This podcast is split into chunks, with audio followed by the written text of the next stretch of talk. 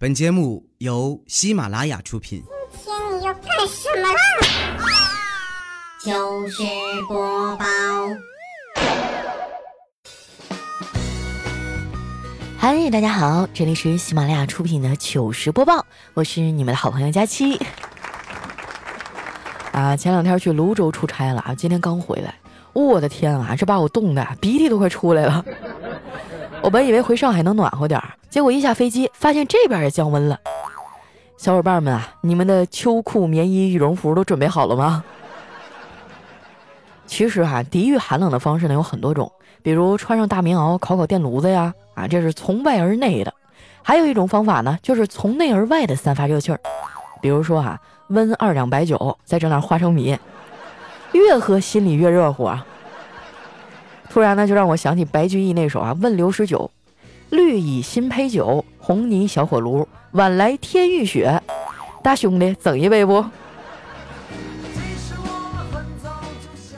这次来泸州呢，也是郎酒爸爸的活动哈，去直播陈宝国老师代言顺品郎的签约仪式。我一直以为啊，陈老师是我爸妈那一辈的偶像，可能年轻人知道的并不多哈。但是万万没想到哈，那天粉丝们特别热情，说起他的作品啊，如数家珍呐。比如说《大宅门》里的白七爷啊，《茶馆》里的王掌柜，《北平无战事》《大明王朝》《汉武大帝》等等啊，就连我爸最近都在追他那个老酒馆。知乎上有一个问题哈，叫如何评价陈宝国的演技啊？有一回答特别精辟，他说很好评价呀，就把陈宝国的名字倒过来念就可以了。说实话啊，能和这种国宝级的老艺术家面对面交谈啊，我心里特别激动。所以接下来呢，我要送两瓶酒冷静一下。四十二度和四十五的顺品郎哈各一瓶。这样哈，大家都在留言区里说一说，陈老师演过的哪个角色给你留下的印象最深刻？为什么？啊，我挑两个写的好的送酒。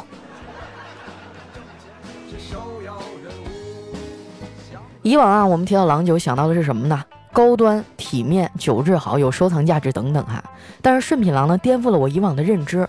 首先呢，它的价位就很亲民，没有那种华丽复杂的包装啊，四百八十毫升一瓶，才卖六十八和八十八。你想想啊，现在八十块钱能买什么呀？而且呢，它既保持了郎酒一贯的高品质啊，普罗大众呢又都能消费得起。你看啊，拿来招待朋友，里子面子啊都给你赚足了。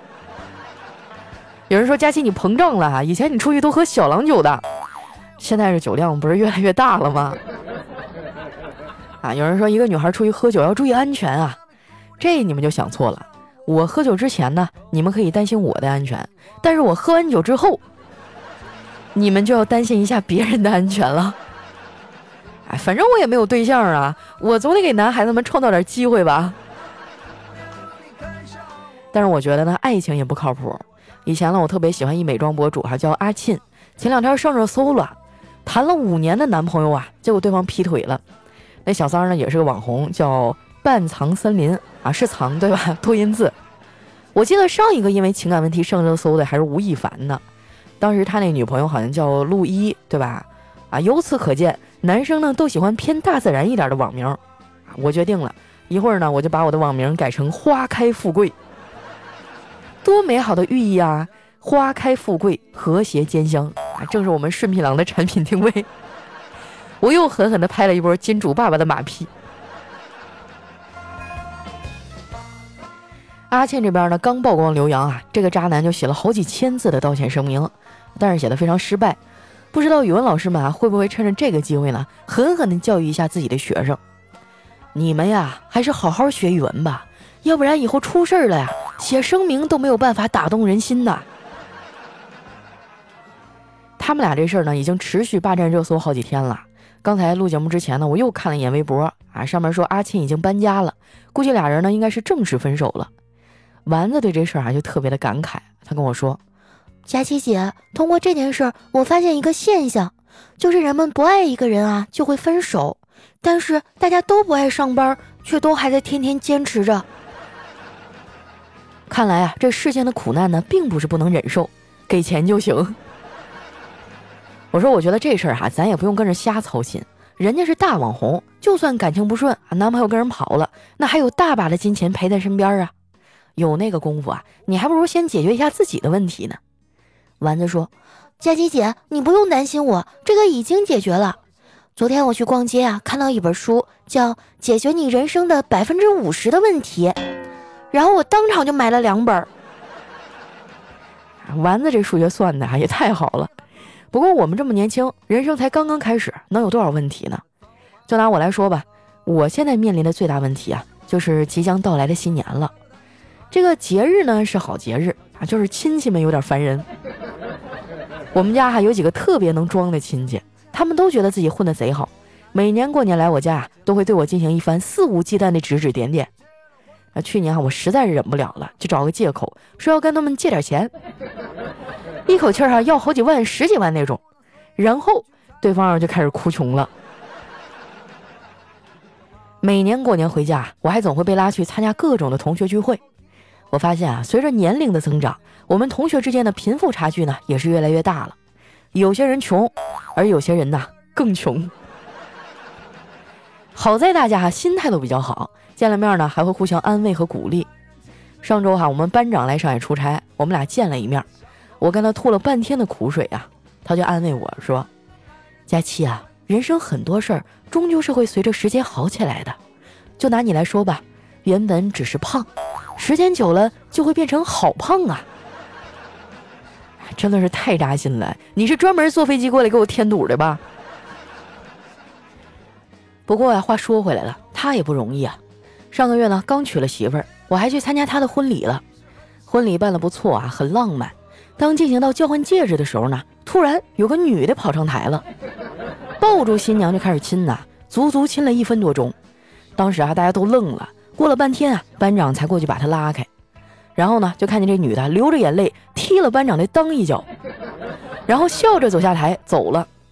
啊，当时哈，班长在台上弯腰捂着下体，新娘泪流满面啊。台下的亲朋好友们也是一片凌乱呐，大伙儿都懵了。可能我说到这儿哈，已经有人开始脑补百合的剧情了。但是你错了，不是你想的那样。事后啊，我才知道那女的呢是我们班长的前女友。她上台之前啊，往自己嘴里挤了两管芥末膏啊。我说呢，那新娘干嘛被亲了以后啊，喝了一整瓶的矿泉水，哭到婚礼结束啊都止不住。我的天啊，两管芥末膏多大仇啊！后来我听说啊，我们班长从洞房那天就开始跪搓衣板了，也不知道他现在的膝盖还好不好啊？看着没啊，结个婚多费劲儿啊！我发现很多男人啊，对婚姻是有误解的。就比如说，结婚以前，他们都觉得自己最大的敌人就是女人的大姨妈；结婚以后，他们才发现，原来大姨妈呀，才是他们休息的避风港。跟我们年轻人相比啊，老一辈的婚姻还是不一样的。我爸妈呢，就有那种互相扶持过日子的感觉。我妈哈比我爸大两岁，所以呢，总是特别照顾他。当然了，有了我跟我哥之后呢，他也会把爱啊分给我们。不瞒你们说啊，到现在我妈还特别宠我呢。前两天啊，我跟他俩出去吃火锅，我妈上来啊就夹了一块土豆放到我碗里，看我咬了一口啊，她就凑过来关切地问：“熟没熟啊？”我说：“嗯，熟了。”然后呢，就看见我妈温柔地对我爸说：“老头子，熟了，快吃吧。”哼，真是世上只有妈妈好啊。不过我爸对我也不赖。我高中的时候呢，在学校寄宿，每个月呢刚从家里领完生活费，我爸就会跑过来问我：“闺女啊，钱够用吗？”我说：“够用，爸，你不用担心。”呃，那你最近需要钱买学习用品吗？我说：“不用了。”那衣服呢？要不要买两件新的？生活用品呢？不需要买吗？听到这儿我就有点不耐烦了。我说：“爸，你到底想说啥呀？”我爸呀悠悠地说。这孩子咋这么不懂事呢？你就不能说随便买点啥，然后跟你妈要点钱，好让我从中赚点零花钱呢？看着没啊？这就是赤裸裸的剥削。不过现在想起来啊，我爸也挺可怜的，勤勤恳恳干了一辈子啊，从来没见过自己的工资。不过啊，这倒是锻炼了老头藏钱的能力。我小学快毕业的那年暑假，我哥呢突然生病了，爸妈呢要带他去省城看病。我那时候也是半大的姑娘了，带着我也不太方便，他们就把我啊一个人留在家。我爸呢给我留了五十块钱，临走前还叮嘱我要在家里好好学习。那时候的五十块钱还挺多的，但是扛不住我造啊，没几天哈就被我花没了。后来没办法，我只能去邻居家给我爸打了个电话。我爸听我说完，沉默了一会儿。闺女啊，你这几天没有学习吧？我说，你怎么知道呀？我爸说，哼，我还留了一张一百的呀，放在你铅笔盒里了。不得不说呀，姜还是老的辣，在他俩面前，我永远都是长不大的孩子。前两天呢，跟我妈一块坐地铁，这地铁上人不多，我们俩都有座。我闲着无聊啊，就坐在座位上玩手机。旁边一熊孩子一巴掌就把我的手机给打掉了，然后呢，立马缩回他妈妈的怀里。他妈妈呀，一边摸着孩子的头，一边对我说：“他还是个孩子，不懂事儿。”说完哈，不仅没帮我把手机捡起来，也没给我道歉。我弯着腰啊，捡起了手机，然后二话不说，对那熊孩子后脑勺就啪一个大巴掌。那小孩当时就被我打哭了，他妈立马就急眼了。我直接啊缩回到我妈的怀里，我妈反应贼快啊，非常配合的抱着我说：“他还是个孩子，不懂事儿。”说实话啊，当时我真的特别爽。不过呢，被当成孩子也有坏处，就是他们俩老爱管着我，管我就管我呗，标准还总换。以前小的时候吧，爸妈不让我看电视，现在呀，我爸妈却总是跟我说：“闺女啊，手机对眼睛不好，你还是多看看电视吧。”的旅途，我背井离乡，肩上扛的行囊，装着对未来的梦想。我和你们一样，也来自远方，做着普通的工作，在外漂泊思乡。有多少人都希望自己的生活能过得好一点，能改变自己的历史，让父母的压力少一点。这首歌呢是纳乌克尔的《飘向北方》啊，最近特别喜欢。但是我跟他不太一样哈，他是飘向北方，我是飘向四面八方。等这两天忙完了，我要去医院挂个耳鼻喉科，看我这嗓子到底怎么回事啊？老是说着说着就哑了。本来呢，我还跟派哥研究哈，我说你那个《洋派奇谈》悬疑惊悚的一千零一夜啊最近也太火了，能不能让我露个脸啊，蹭一下热度？派哥说：“哎呀，自己人别磕碜我啊！你看看小气。这张专辑哈，在娱乐排行榜上第一名已经很久了。”包含鬼狐啊、推理、盗墓、野史啊，还有很多未解之谜的故事。如果你爱好恐怖故事啊，那你就走对了，保准你一口气听过瘾。而且呢，最近喜马拉雅一二三狂欢节原价一百九十九，现在打五折，只要九十九块五。而且派哥呢还准备了万元大礼包，哎，这我不信啊！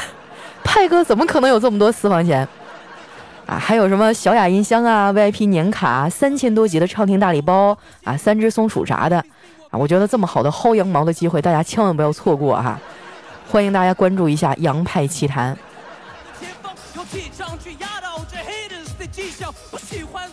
那接下来时间哈，看一下我们上期留言的内容。首先这位呢叫特爱大家期，他说我可不敢乱评论啊，我怕等会儿呢有人用青龙偃月刀教我书中分，用方天画戟给我削苹果。用传国一喜给我砸核桃吃，爬高压线啊给我弹东风破，用定海神针给我织毛衣，然后叫我秀儿。哎呀，论装逼还是你厉害啊！下面呢叫静兰花语啊，他说最近没什么时间，佳期你又更新的这么频繁，我居然攒下了好几期呢。今天啊听到你之前生病还要开见面会，还连着半夜更新，赶紧先来这边给你一个抱抱。佳琪，我觉得你成熟了，和几年前不一样了，责任心重了，感觉得出你的压力也更大了。希望你能好好照顾自己，不要勉强身体，情绪不好就找朋友倾诉啊，千万不要自己一个人扛。等你走过来回头看的时候，一定会为自己骄傲的，加油！哎呀，我最近的疲惫感这么明显吗？因为年底了，压力比较大，我相信大家也都在进行着最后的年底冲刺。忙过这俩月就好了，我们一起加油。下一位呢叫 Mr C C C，他说啊，这段时间呢工作感情有点糟，我就想着周末啊去南普陀拜一个菩萨。我一东北女同事呢说好久没出门了，跟我去溜达。她是个路痴哈，就平时不出门容易走丢。结果呢，南普陀一年一度法会不让游客进，连菩萨的面都没见着。本来呢还说去拜个菩萨哈，祝菩萨身体健康，行吧。菩萨拜不成就去吃饭吧，点菜半分钟，上菜两分钟开吃，就这么麻溜。中途呢，隔壁桌来俩中年大哥大姐，我去，我们都快吃完了，那边菜还没点完，嗓门还大，唾沫星子都快飞到我这桌了。最后服务员杵那儿站半小时啊，就点了俩蛋炒饭。但是这丝毫不影响我们两个小猪的胃口。我们俩人五个菜哈，一桶饭吃的干干净净。哎呀，这个我太能理解了。就我刚来上海的时候，我就觉得吃不饱啊。他们那个摆盘特别精致，但是你一筷子倒下去啊，你会发现很快就见底儿了。就是盘子很大，但里面东西没有多少。不过现在我已经习惯了，我的饭量也变小了。要不然这两年能瘦吗？我觉得人活得精致一点没什么不好啊。来看一下我们的下一位呢，叫高且直。他说：“佳琪姐，我是一高中生，但是因为少白头，再加上有点黑，十几岁的我啊，天天被同学们说像二三十的人。我也算是比较乐观幽默的人，他们都以为我脾气好，天天和我开不该开的玩笑。但我有时候真的受不了。有时候呢，他们看到有个叔叔啊，就说我和那位叔叔一样大。我不想和他们在一起玩了，但是呢，我还害怕孤独。啊，你说少白头啊，这个很多人都有啊。不瞒你说。”我的上一任男朋友就是少白头，但是他白的很有个性啊。他平时早上呢就会捯饬自己头发，吹一吹啊，挠一挠，然后看起来就好像是挑染的一样，特别酷。所以我觉得，当你有一点和别人不一样、与众不同，你应该开心才是啊。如果你觉得心里不舒服，那你就直接跟他们说，你们不要再这么开我的玩笑了。要不然的话，他们可能没有那么大的恶意，但是你不提醒他，他永远反应不过来。有些话还是不要憋在心里好。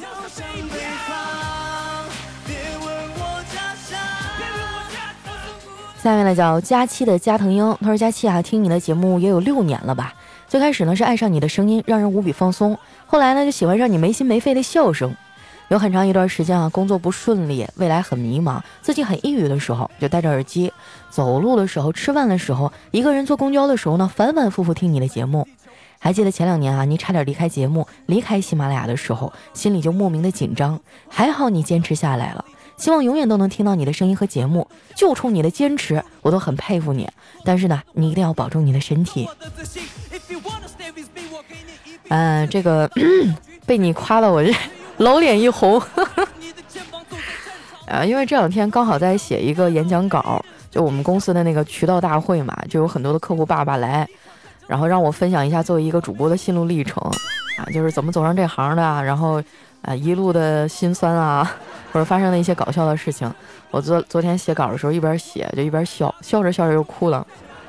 我觉得这几年我真是太他妈难了，是怎么坚持下来的呢？但是我觉得我做这件事儿很有意义。如果在你们迷茫的时候，在你们觉得悲伤的时候，在你们被这个社会吊打、觉得很无助的时候，听到我的声音能让你快乐一点，那我就没有白白努力。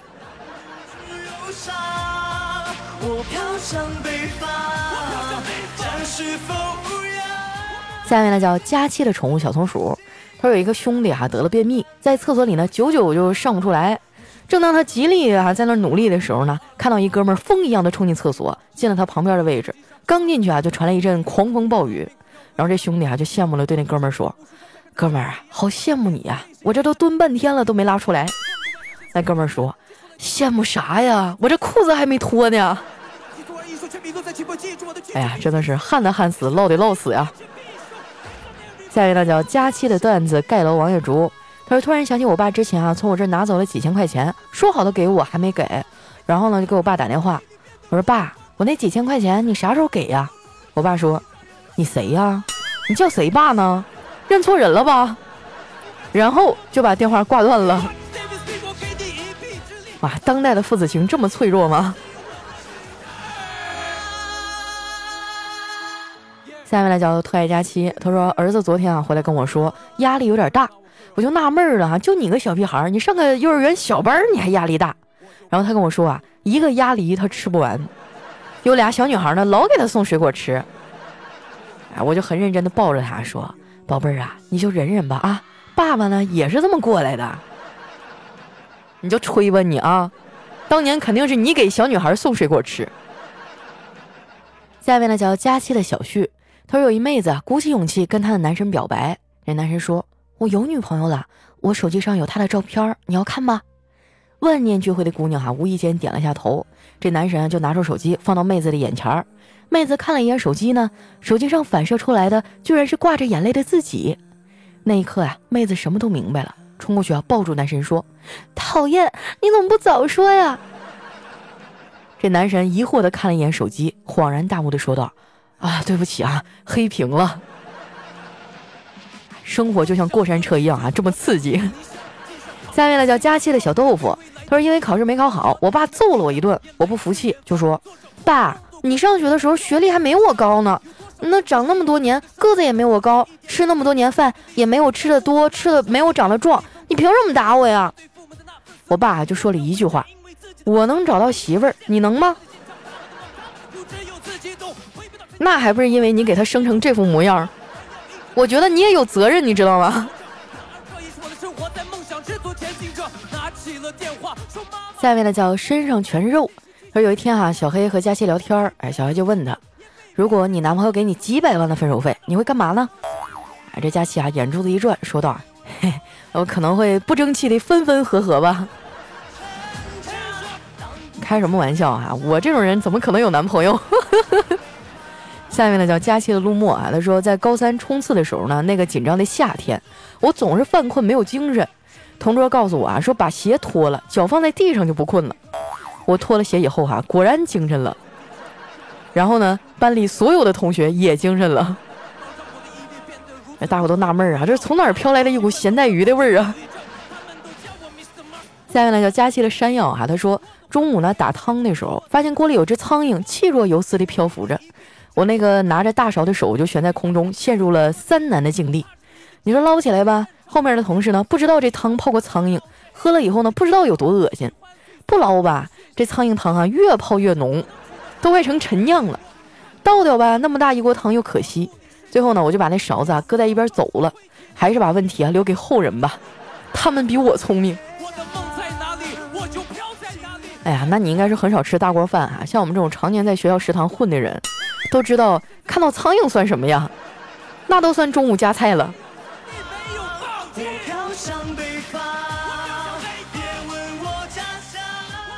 下面呢叫佳期超漂亮啊！他说半夜呢，前面的别墅外面传来一阵阵的叫骂声，一个女人歇斯底里在那哭喊，原来啊是她老公和别的女人在里面，她叫门不给开，她老公呢还让她滚。看着女人哭得凄惨的模样，我就特别难受。都是女人啊，我真心的心疼她。我就快步的跑回家呢，取了一个锁链，回去呢递到她的手边。她愣了几秒啊，接了过去，然后呢把门在外面哈用那个锁链子给锁上了。你们不是不让我进去吗？我看明天谁来求谁。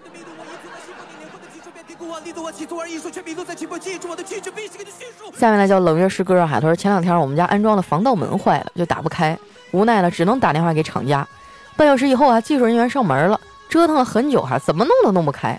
再次无奈啊，就只能打电话给幺幺零报警了。这警察来的时候还带着一个刚抓的小偷，说：“快点啊，给你十分钟，我还着急下班呢。”那小偷看了看锁啊，说：“不用，五分钟的事儿。”没一会儿啊，咔咔的门就开了。然后呢，那厂家的技术人员啊，当时脸色就很精彩。哎，说到这个哈，我跟我们家那小区旁边的开锁师傅混的可熟了，因为我老是钥匙想不起来，然后就开不了锁，进不去门我跟他那儿都能拿一个八折优惠价，每次开锁别人一百，我八十。啊，不过后来呢就好了，因为我换了一个密码锁，又能用指纹啊，又能用密码，然后就就方便了很多嘛。如果说你们也有这样的困扰啊，可以考虑去换一下，才一千多块钱也不贵。来看一下我们的最后一位哈，叫 A A A 大五啊。他说古时候呢，有个孩子啊，非常的勤奋好学，经常读书读到半夜。但是他家里非常穷啊，买不起油灯。有一天呢，他看到隔壁家里一对新婚夫妇哈，家里经常是灯火通明。于是呢，他就想办法在墙上凿了一个洞。从此以后啊，这个孩子学业就荒废了，一蹶不振呐。哎，这怎么跟我以前听过那故事好像不太一样？这不是凿壁偷光吗？好了，那今天留言就先分享到这儿了。喜欢我的朋友呢，记得关注我的新浪微博和公众微信，搜索“主播佳期”，是“佳期如梦”的佳期哈。不要忘了我们今天的互动，我将会送出两瓶顺品郎。那问题也很简单啊，大家都说一说陈宝国老师演过的哪一个角色给你留下的印象最深刻？为什么？我将会挑选两个写的好的，把这瓶酒送给你。那今天咱们的节目就先到这儿啦，我们下期再见。还要一直拼命